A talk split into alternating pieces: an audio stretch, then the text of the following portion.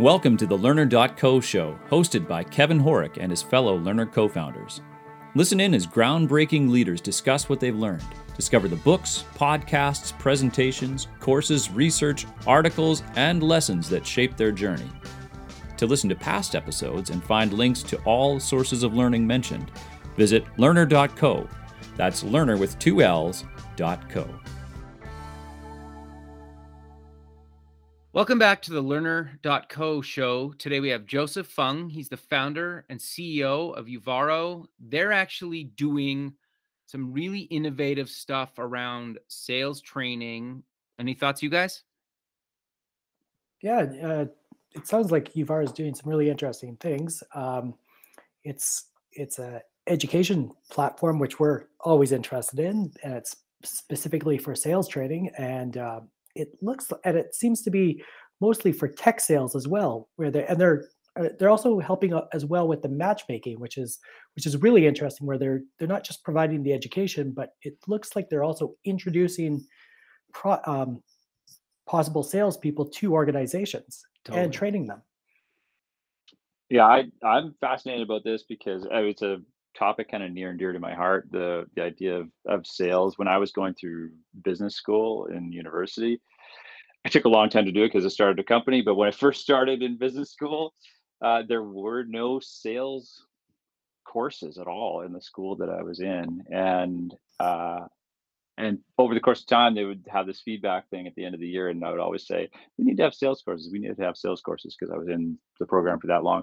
And then finally, they did have it, and it's this thing that has been it was sort of long ignored, I think, within within education within business was teaching about sales and, and that kind of influence and so on and it's so essential to to work whether you're actually the salesperson or whether you're actually just pitching ideas internally there's a pretty constant need to influence someone else to yeah. come to a decision and so it's really valuable work and i think that's really cool and interesting and also i i'm interested i always love hearing from people who have experience overseas, um, you know, and what they kind of learn about their about home when you go overseas. That's one of the things I always notice too is people who've who've spent time overseas. Um, they always come back kind of having some realizations about the place that they live. So curious about that too, just the kind of learning that's going on there.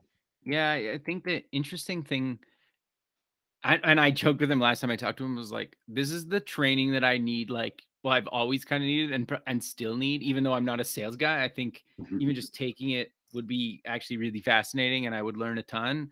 And I think like you're always selling yourself or something, right? Even if you're not a salesperson, but you're especially in startups, you're talking to people. You're always kind of even even just like soft selling, right? Or you're not even trying to yeah. get the person to buy something, but you're constantly talking to them about what you're trying to do and just articulating and communicating that better i think selfishly that would really help me yeah it'd be also interesting to see how um, during how their business has changed from say 2019 till till now with the with everybody changing where they were working from and i'd be interested to hear yeah. how that affected their business yeah that would be fascinating and you know, I'm still I'm still curious if maybe it's all just Jedi mind tricks.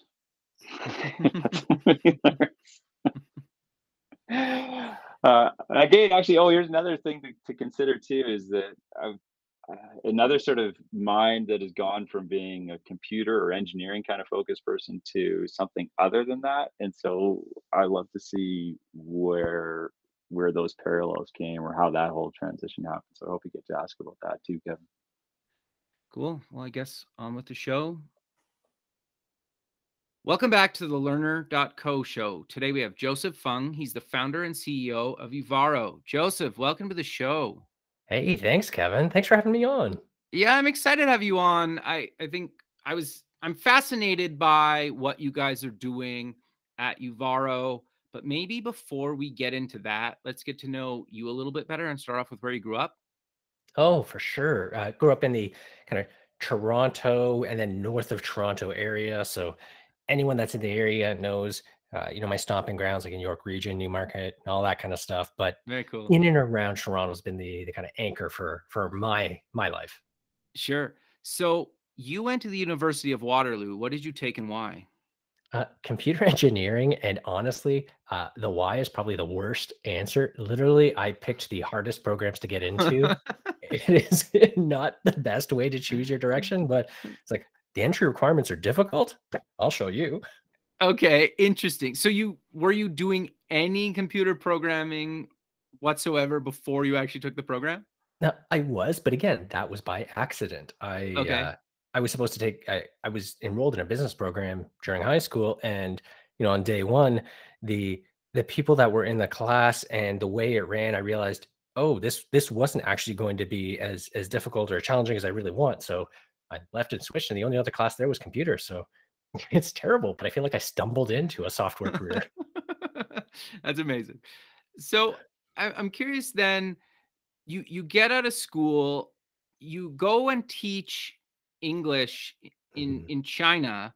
I, I'm curious, what did you learn and get from actually teaching overseas that you were able to bring back to Canada and and have used to to to this day? So, Kevin, you're you're uncovering all of my terrible academic past, which is funny considering I'm I'm running a training institution now. Don't Uh, worry, it's good. yeah, I, so I actually I took off to China uh, after second year university because I I was angry at the school, and as all young angry people Funny. do, to do something new. So I took off to China um, more as a kind of almost like a flip of the middle finger to to the University of Waterloo at the time. Uh, I know. Amazing. Amazing.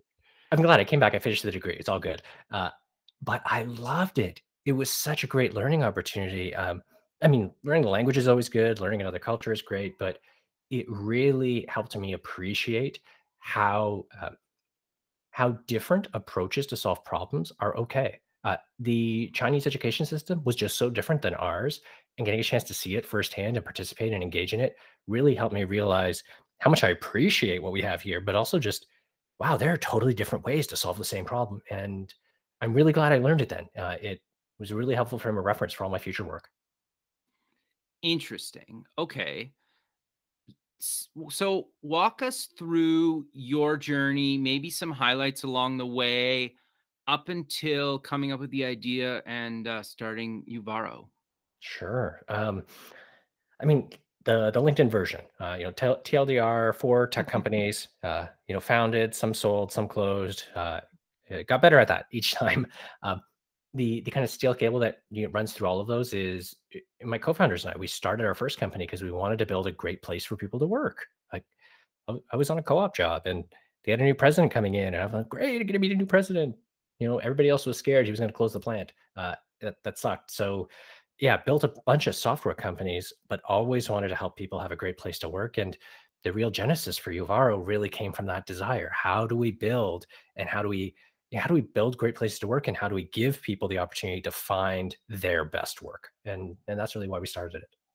Interesting. So how did you come up and figure out that that was really important to a company's success as you were building these companies? So we started when we founded the companies, it was actually less about helping other companies and it was just about having a company we could be proud of. Like Okay. yeah, I wanted to have a place where my friends and and my family, the people I knew, would be proud to work at, and that led to a lot of success with my business. And and then I started to realize it was a sustainable differentiator, and that if we could help others do the same thing, that we'd help a ton of other companies too. So yeah, I think more realizing what we valued and cared about actually really applied to others too, and then we thought we could share that. Interesting. Okay. So walk us through what exactly is Uvaro and what made you actually decide to build it? Yeah, so uh, Uvaro is a career success platform. Uh, we help people launch and then grow careers in tech. And we do that primarily through the sales side of the organization. So uh, people will come to us, take our uh, career training, get paired with the companies that we work with, and then work with our coaching teams to grow their careers. Uh, and so what that looks like is somebody might come out of like hospitality or tourism maybe they were a bartender or a flight attendant or you know we're selling cell phones they go through our classes, they land a job at a, a fast growing SaaS company, they're earning more money, and they get promoted faster as they continue to work with our services. So, yeah, we we care about helping people lead successful careers, and that's who we work with. Interesting. So I, I don't know why it never dawned on me until probably my mid to late 30s that you're always kind of selling yourself even even just mm. when you're out with like your friends or family even if you're not selling like a physical product or service you're always kind of selling do you agree with that or what are your thoughts around that oh 100% i mean so uh, when we think about the the details and the core skills of sales you know discovery questions. How do you uncover new information? How do you share and convince people with information you're sharing? Um, that applies everywhere. The problem is that everyone has this conception and, and kevin maybe you've got like when you think about salesperson the idea that comes to mind you know, people think about like some kind of slimy jerk that's going to shove something on me that i don't need and that's what prevents people from i think really looking critically at the skills. We've got these stereotypes and that sucks and I like that we get to overcome it, but yeah, I, I don't know what comes to your mind when you think about a sales professional. Hmm, uh, I I think it depends on vertical. Like if you would have said car salesman, it usually comes with a negative connotation. I think if it's somebody in software, if if I'm targeted properly, it's actually worked on me before. I'm like, you know what? That's actually really good. That's going to save me X amount of time or or whatever it is. Then I'm more open to it the like spammy things that you get on LinkedIn that say, you know, whatever, and they have no idea about me or or what I'm even doing, or they're trying to sell me something that's clearly has nothing to do with me and they did no research. I think then it's kind of more like you feel like a spammer it's negative, but I think that I think it's depending on context for a long-winded version to your question. I think context is right, but I mean, you've got that ear of almost like a professional buyer. I mean, you're thinking about it critically. One of our students, I think, uh, characterized it in a way that I think a lot of people do. He he came in and he's like, "How do I get a title that'll look better on my Tinder profile that won't scare people away?"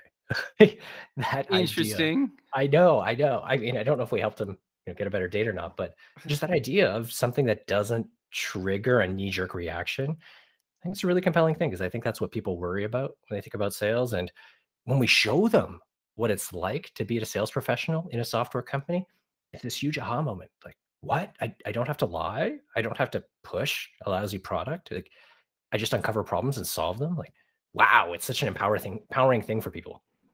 Totally. So let's dive a little bit deeper. Is so how is Uvaro different uh, than the traditional kind of jam it in your face until you buy this thing. For sure. I mean, uh, the reality is most technology sales, most software sales are not that. Uh, they, they really aren't. It's about finding someone that has a real problem that you actually solve. And if you're chatting with someone and they don't have a problem, you got to end the conversation. If you can't solve it, you got to end the conversation. So, right. I don't think it's about Uvaro. That's more about the tech industry.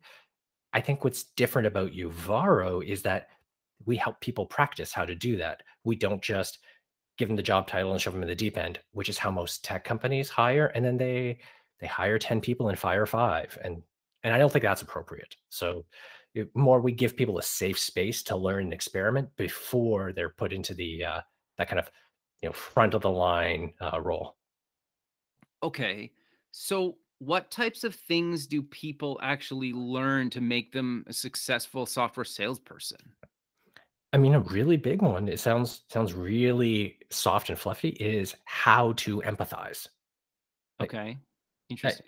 I, I'm sure you've been in this situation, and I'm sure listeners have too, where uh, you know, a sales rep asks you a question about like, what do you need, or what do you want, or what are you experiencing, and you give an answer, and they just jump to the next thing, and you know they haven't heard you. Yeah.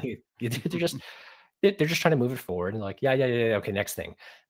That is a really good example of a poor sales process. And that doesn't work in tech sales. So helping people actually active listen, reflect back, and then imagine, oh, if you're experiencing that pain, what's it like? Uh, to give an example, we were on a sales call and one of the things we asked uh, the the customer we're talking to was oh well if you if you miss that sales target you know how, how's that going to feel to you in the business uh, and her language was oh yeah my my fingers on the chopping block uh, like this very visible, visceral reaction. Like she felt like she was going to lose a digit if she missed this target. And taking the time to actually pause and internalize oh, that's what she's feeling.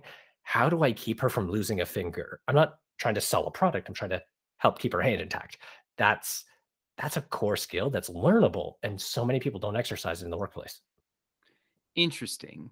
So, how does Uvaro go and teach people kind of the new way to actually sell? Yeah, it's and part of it is bringing in amazing instructors. So we bring in amazing sales leaders, uh, amazing professional instructors, people that are in the field succeeding and give real world examples to emulate. Uh, but then the part that's really critical is you, you, you can't do this just by watching videos. You know, it's like you, you can't learn to play the piano just by reading the notes. You have to sure. actually practice. Yeah. Uh, we create a safe place to practice and to fail. So we're on, you know, Zoom calls, Hangouts all the time, letting people try pitches, cold calls, getting comfortable with those. Because if you don't have a safe practice space, you never learn to, to kind of actually do the motion. It's all just theory. Okay.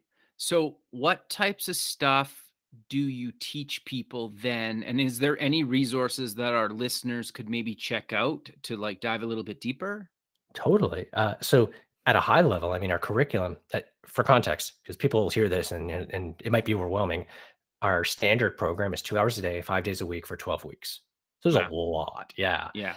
So we've covered the full gamut from prospecting, discovery, social selling, uh, objection handling, demos, uh, different sales methodologies. Um, how do you do research and build an opinion on an industry? Uh, and we cap it all off with this demo day competition so that people come in and they actually have to do a 15 minute sales pitch on a product they've never sold to a customer they've never met.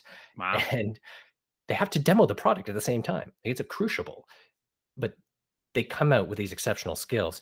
Uh, and it sounds overwhelming, but um, I mean, A, we've got a bunch of free resources like on demand.uvaro.com's got a bunch of free videos. We push a bunch of it to YouTube. But if people want a like a book or something, a, a great starting point is something like uh, Triangle Selling from the team at Close Loop. Um, okay, interesting. Great little mini frameworks. Um, you could bite off a chapter at a time and learn something really valuable. And so it's a a nice way to, to kind of build some of those skills. Uh, and it's one of the books we reference in our course a lot. So uh, happy to, to kind of tip the hat to them. No, that's very cool. So the other fascinating thing to me when I learned about Uvaro is it's there's no upfront cost. Do you want to talk about how you guys monetize and actually get paid for the training that you guys are offering? Yeah, for sure. I mean, uh, I'm, I'm a true I'm a true believer that getting paid for your product is a great way to prove that it's solving a problem. Uh, so yeah, people can enroll and they can pay right away. Uh, so that's totally an option. Happy to take money. Uh, but we, fair enough. yeah, yeah. Somebody once said like the best uh, a founder's job or a CEO's job, like their primary job is to uh, to cash the check. You know, bring the money in. So yeah. uh, I got to make sure I do that and, and kind of stamp that one. Um, but we we created Uvaro to build great places to work and make these jobs more accessible to people. Like there's huge segments of our economy who are underemployed. We make it really hard for immigrants, for uh, folks who are challenged by so many barriers. And so we wanted to make it as accessible as possible. So we took our standard membership plan and we turned it into an employment linked vehicle. So if someone's enrolling, yeah, they can they can pay as a lump sum, just like pay for the course. Uh, they can also pay on a 24 month payment plan, uh, but okay the part that's really fun, and two thirds of our customers take advantage of this, they can pay on an employment linked uh, membership. So only once they land a job that crosses a, a localized uh, income threshold, only then would they pay for tuition. And even then, it's tied to their base salary. So for a sales rep, they get that predictability of the fees, but they don't actually have to start paying until they actually have gainful employment. And for so many, that's such a big challenge it sure. makes this kind of program so much more accessible. Yeah, totally. Well, for anybody, really, right? No matter how well off you are or aren't, right? Totally. Uh, I mean, the reality is we do have a third of our members who come in and start paying right away because maybe they're they're in a position where it's not going to hit their bank account that badly, or they just know where they want to take their career. But there's a lot of folks who come in and they're uncertain about where they want to go, or they're currently unemployed or they're fractionally employed. And so for for that situation, that's generally when folks are leaning into it. Um, but we have a lot of people who who use our program to say go from like an account executive into like sales engineering or to customer success, or someone who's an SDR and wants to be an account executive. Uh, so yeah, we have a lot of folks who come in and want to level up their career, not just kind of newcomers to the industry. Sure. So I want to dive a little bit deeper into some of the stuff that you actually teach and Mhm. then how you actually transition and help them get into a sales career. For sure. Um, thinking a little bit about what we're teaching, let me give you one that I think is going to be helpful. One of the things that uh, uh, so for backstory, how we launched Uvaro, we actually started the company as a software company first, and we have a platform that sales teams use to run their sales playbooks. Uh, Okay.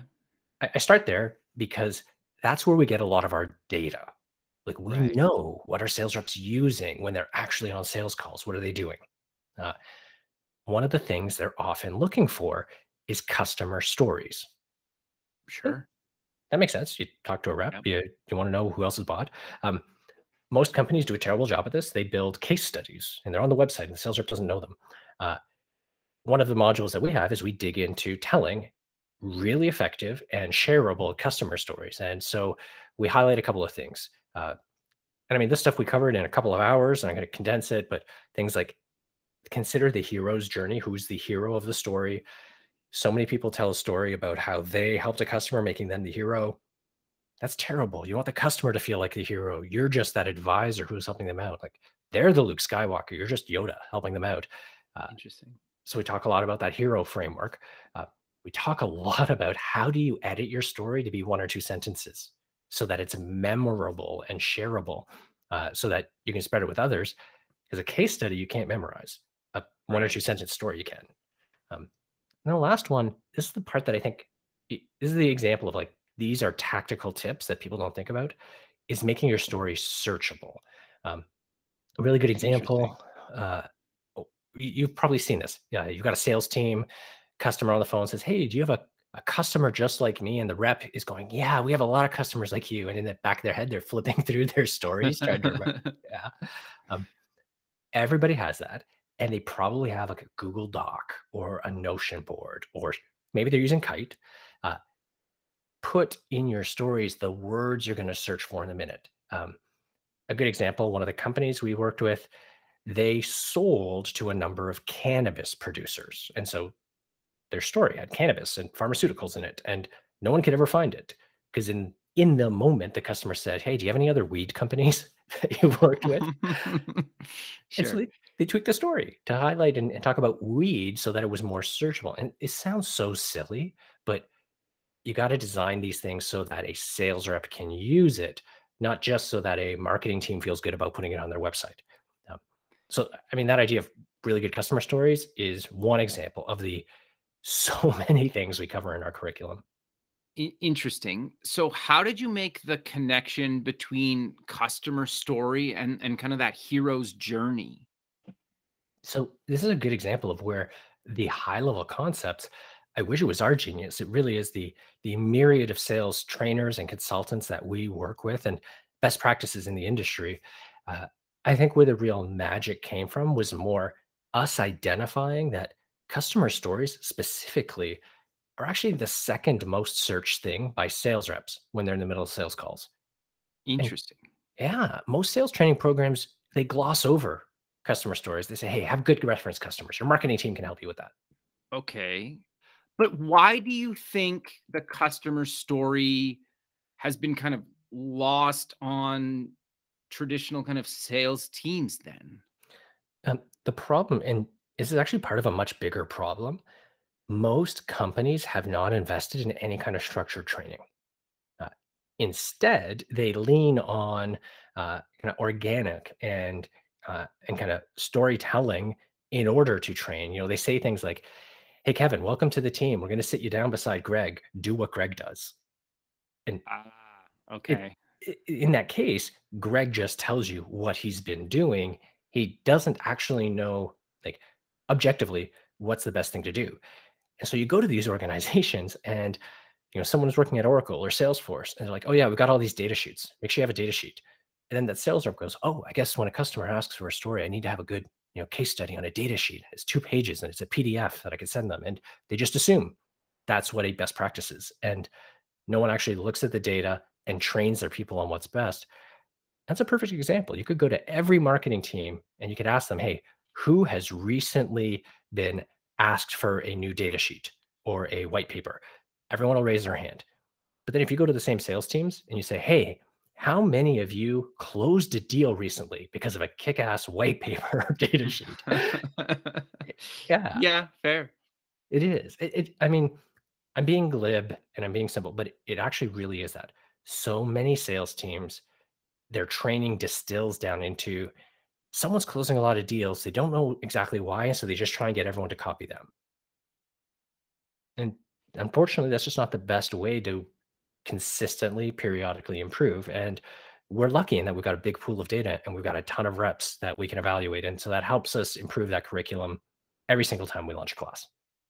Interesting. Well, and then too, like obviously my sales style would be different than Greg's or whoever else's, right? In your example, or potentially different. That's it. That's exactly it. And and so sales teams then start trying to hire in the way they fit that. Like Right. we we see this uh, every day. I get a VP of sales who reaches out to me and says, "Hey, I need to I need a couple of AEs or SDRs. Can you help me out?" And you know, nine times out of ten, when we ask them about their hiring process, they say, "Oh yeah, I've got this great sales rep, Kevin, on my team. I'm trying to hire people that that are just like Kevin." Uh, and then they give me a demographic description, like they play competitive sports at school, so they're a team player. They're very extroverted, so we know that they like people, and um, we sell to the food services industry, and they're a foodie. Uh, and okay. it- it's just it's not an objective way Yeah. to to evaluate or find talent uh, and so we're just propagating it so as an industry we need to get better about hiring and training Sure. No, that makes sense. So, how do you pick people to actually take the course, and then how do you help them actually get a job once they're done? Mhm. um, the selection's a really interesting one so it's a big challenge uh, last quarter we received something like 17000 applications Um, Wow. Yeah, so it is. A big problem for us. Uh, we use a lot of tools. So we use some great tools like Plum to help assess people's uh, strengths and and natural interests. Uh, we we have some unique data that helps us identify success. So a good example: people think extroversion or persuasion are actually really core skills. We actually found, to my earlier point, empathy is a bigger indicator of uh, sales performance. Uh, so we look for some of those. Um, we have some automated testing and some hurdles. Like if people aren't willing to put 20 minutes into an application, they're probably not going to spend the time for our 12 week course. Uh, things enough. like that. Yeah. Uh, and the characteristics we look for are things like resilience and grit, because you need those to succeed in, in sales. And I mean, people who have struggled through this pandemic in hospitality and food services and tourism, I mean, they've overcome so much. Uh, there's actually a lot of people who really fit that. So those are those are things we look for. Um, that's a good second question. Uh, and again, that whole like uh, secret sauce, the things that are different. A lot of people, when they think I want to find a job in tech, they think to the companies they know. They say, "Hey, I know Zoom, I know LinkedIn, I know Xbox. I'll apply there." That's a a good way to send 50 resumes and be ignored. Um, Sure. we spend a lot of time helping our members target the company stage and type and selling motion that works well to their interests like you know what if if you like talking to a new person every single day and talking to 100 different people a, a small business or a consumer product is going to fit better if if you like developing a really long-term deep relationship a mid-market or an enterprise deal is going to be a better solution for you and I don't get why companies get this wrong. They rarely, so rarely hire for experience and knowledge about the buyer. Uh, and we spend a lot of time people help match, uh, helping people match that. Um, a, a good way to think about it is like one of our grads. I love telling this story because yeah, he's just he's such a representative example. Graduated college, eight years in food services. You know, bartender, bar manager, restaurant manager, gets laid off due to COVID. Uh, ends up going through our program, landing at a company who sells to restaurants and bars. It's a scheduling tool. Now, yeah. And so he crushes it. You know, no reason he blows through, uh, no surprise that he blows through quota, outperforms his peers who came from LinkedIn, gets promoted, earns way more than he did before. Uh, it's about that alignment. And we spend a lot of time helping people be really targeted in their outreach for where their career is going to take them. Interesting. So, has the pandemic really kind of helped and gotten a lot more people interested in becoming a, a salesperson? Then have you found? Um, I don't know if it's made people want to do it more, uh, but I think it's made more people realize it's possible and doable so that it doesn't seem as daunting. Okay, fair. Well, and I guess it's like, well, if you already have these skills because you've worked in one of these industries that is very transferable, and once you figure that out and you know you can potentially make a lot more money, you're like, well, why wouldn't I try it? Especially when you can go with you don't pay until you find a job option, right? It's kind of a no-brainer. It is. It's a no-brainer. And I mean, everybody knows how to do things like use a Zoom call now. So there- Yeah, there's a lot of yeah. it- These things feel like uh, uh, the baseline requirements feel much more attainable to so many more people now. Sure. So do you want to maybe give us some other customer success stories? Absolutely, always happy to. Um, I I mentioned Matt's story because of that alignment between uh, kind of his past work and his next work. The parts I think that get me most excited though are those uh, kind of the stories of the challenges and adversity. Like uh, one of our other uh, members, he was in San Diego at the time, uh, working in the trucking industry.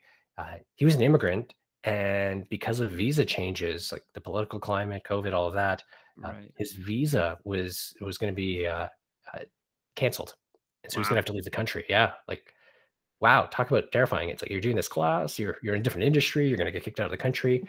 Um, he ended up deciding to try and move to Toronto. So in the middle of the program, moves to a different city, Wow. lands this amazing role selling uh, AI-powered market intelligence tools. Uh, does something like 400% of quota in his first month Wow. double they doubled his quota on him uh, and then he did 300% of the new quota uh, so i mean he's loving it. He got promoted. Uh, and when you think about uh, there's uh, things like communication barriers uh, he was a newcomer to the country so there's an accent uh, his local networks he doesn't know anybody here because he just i mean moved from his home country to the us then to canada uh, Wow. no local work experience. Like overcoming those is so rewarding because Totally. yeah. Every every day we get comments from our members about how you uh, about how Uvaro changed their life saved their lives like one of our members wrote a blog post like we didn't ask her to do a testimonial she just wrote it Uvaro saved my life and you know what I i've done a few software companies a few businesses that are b2b and i've never felt so fulfilled working with these incredible people and i love the fact that we're a small part in their journey No, I think that's that's really great. So how do you find the companies that are willing to work with your trainees and then potentially decide to hire them after? Yeah, it's yeah, it's really interesting because when we first launched the company, uh, we thought we'd have to do that. Find companies who are willing to take a risk. Um, Okay. I think COVID accelerated a change that was already happening. Uh, more Right. more remote selling, more remote staff, and it's quite the the inverse. Uh, we have way more companies coming to us to hire our grads than we have. Um, so uh, a nice. Uh, I'd rather have that problem than the other. Uh, yeah, fair. but we see it right now. Um, our grads are 50% more likely to exceed quota. And so they get hired, they they crush quota. The the company goes, How do we hire more people like you? And they say, Hey, okay, there's this program, Uvaro. And then they start referring uh, other members. And so uh, honestly, we don't do any outreach. Um, we Wow. don't do any kind of advertising. Uh, the employers are 100% inbound, uh, a lot of referral, a lot of search. Um, yeah, been been really cool. That's awesome. No, congrats on that because obviously if it's working, then other software companies they well, a lot of them know each other and they're like, "Hey, we got this great salesperson or people from this program, you know, like have had her too, right?" Yeah, it, that's exactly it. Uh, and uh, because again, our our customer, like our the person that we're holding up as our north star, is the individual sales rep. Uh, Sure. we want them to succeed. Sometimes that means making it easy for them to bring people into their company. So we're always happy to make those introductions. Uh, but it also means that we're not uh, we're not stuck in a position of trying to like chase recruiting dollars for a company. You know, Our job is to refer people who are a good fit, where they'll be happy and successful, because that's what our North Star is. I guess, and then everybody wins. No, that makes a lot of sense. yeah. So you've done a bunch of companies, you've in a bunch of different industries, you've gone through idea to acquisition, you've shut some companies down. Have you what have you learned outside of your business life that you've been able to maybe apply back into your business life, if anything? It's it's so funny because in many ways, I think the things I've learned professionally have helped me in my personal life. Um, Interesting. Okay. and and I, I don't want to belabor those, but it's you know we see that all the time. Like you know communications training and work really helped at home. You know, right. uh, uh, on the flip side, I suppose I've like all the work around the love languages and relationships has helped me in work. Um, but sure. I, I think the uh, the thing that probably sticks out to me the most about kind of personal learnings applying to work is uh, the things that I learned around our son's birth. So uh, our son, he's ten years old, but when he was born, he was born extremely early. Uh, and he has a genetic condition uh, that involves some uh, some delays in development. Um, Okay. and I, I don't say that because it's like, hey, you know, adversity, tough challenges. You know, everyone's everyone's got a challenge. Um, sure. but before he was born and before we went through that, I would have described myself as a very impatient person. Um, Okay. I expect people to to to kind of learn what I'm sharing or hear what I'm putting down or uh, you know get it right the first time. Uh, and I would have just said, "That's me. That's who I am." And realizing that how patient I was, my wife was, and how naturally that patience came in that context, you know, really helped me internalize things like your comment earlier. Context matters. It's like, oh, I guess that actually means I can be patient. I must be, I haven't built that skill or I'm choosing not to be. And that's that's been really useful to kind of shine a good mirror on myself and not just accept that a a failing or a bad behavior is me, but maybe something that I've picked up or acquired. And I think that's helped me be a better manager and leader. So I'd point to that. Interesting. So, but how did you be on the lookout or be aware for that and throughout your career where you're like, okay, I'm doing this one thing. It's probably not one of my better qualities. I want to fix it. And then how do you actually commit to fixing it and keep it ongoing? Oh man. You know what? If I had an answer to that, I'd probably be in better shape. And Um, Fair enough. your first one, I think, is a really cool one. I've I've been very fortunate to have very honest mentors. Um, Okay. yeah, like I mean, ones who would tell you those uncomfortable truths. Like Yeah, that's fair. I think I think about the first business that I ran, and I remember one mentor giving me some really candid. I mean, I think about it now and I cringe listening to it. Uh, right. he- he's like, "Your clothes are too big."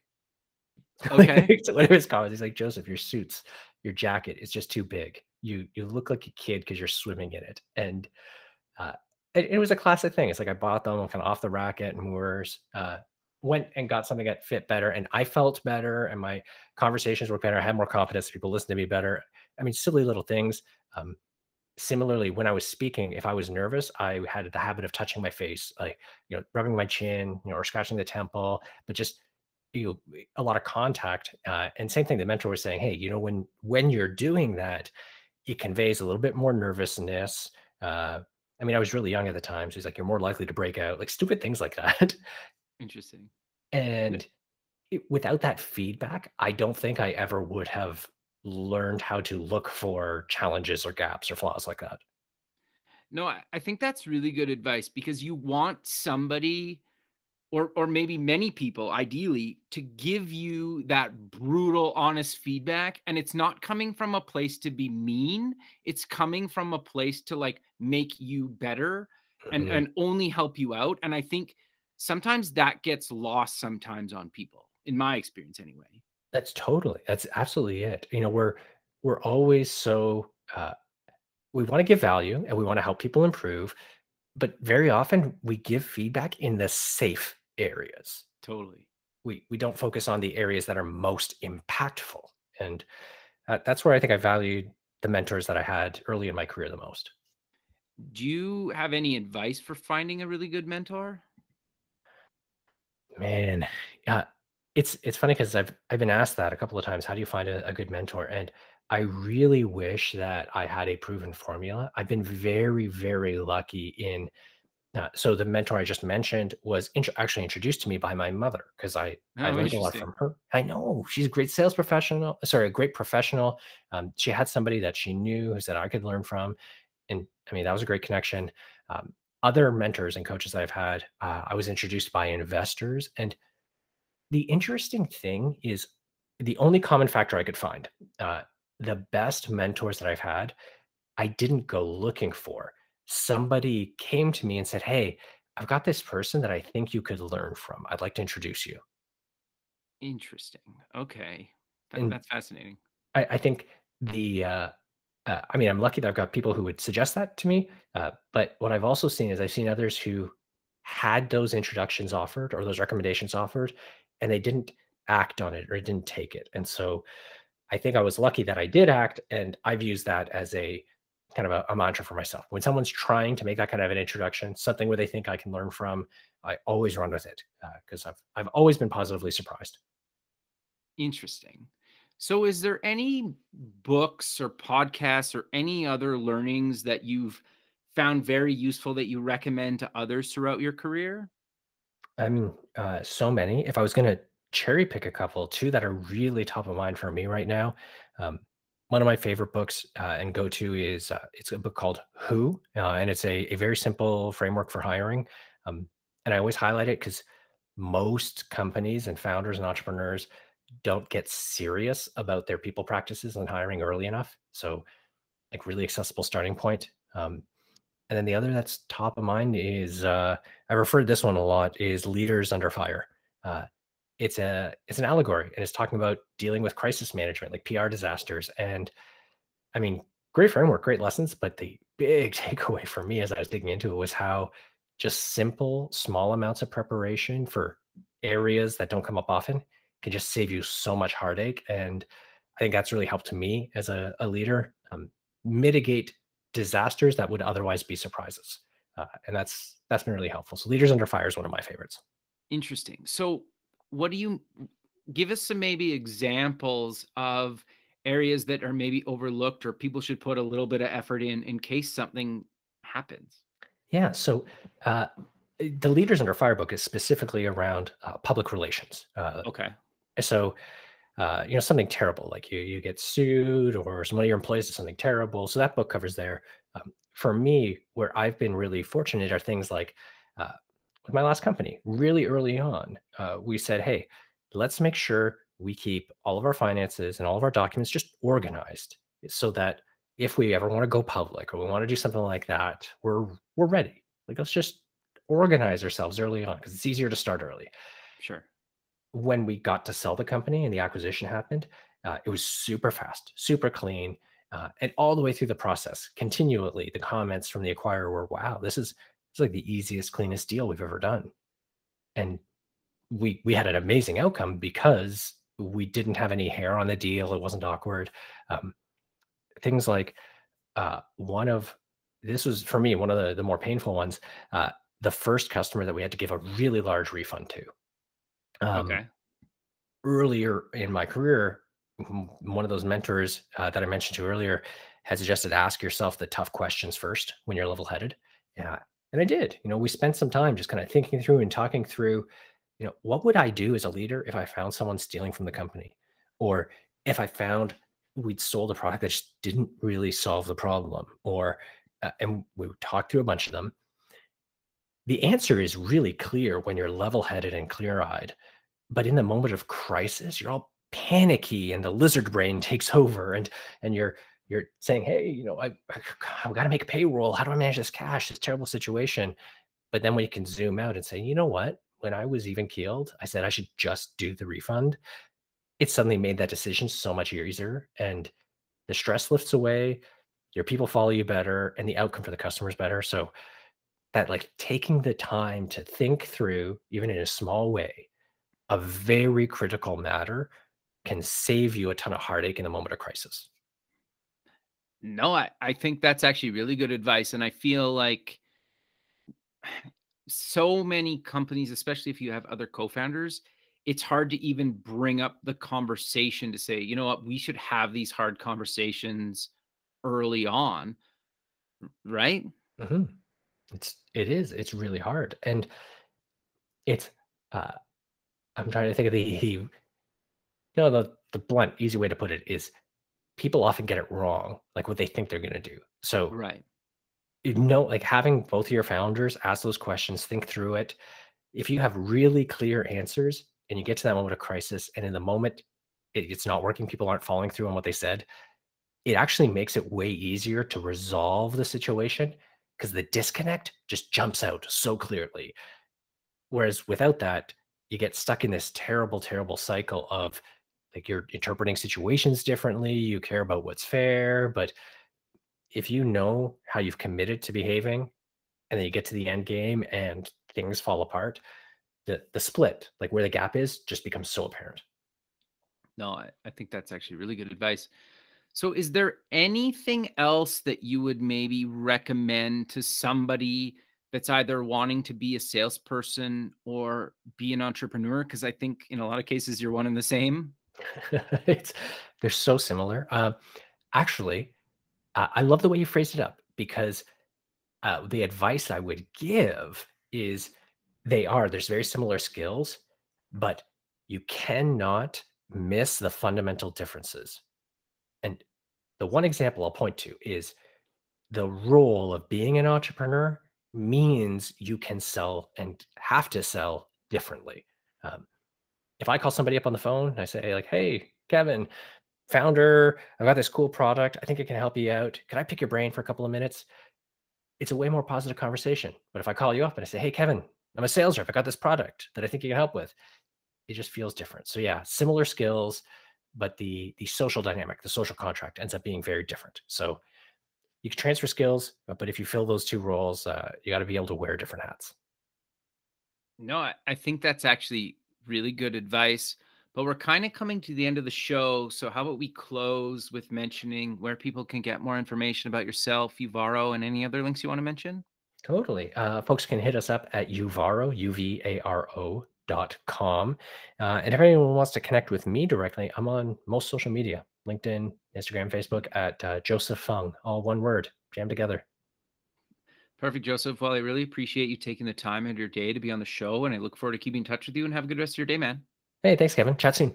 Okay, thank you. Okay, bye. Cool. What a nice guy. That's yeah, awesome. super nice. And like how he talks is like Yeah. perfect.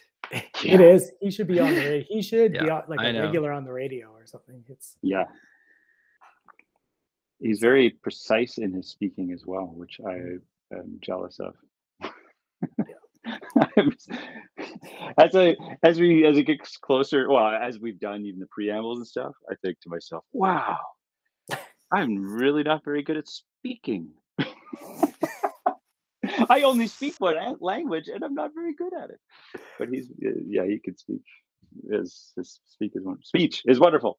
no, he's very Um, he's very good presenting. I imagine he is a great presenter. And Yeah. you know what? I I think it also ties into what they're doing as well. Mhm. Um, because I was watching some of their their like his their videos on their site and his presentation. So it was I it was it, it was exactly like that.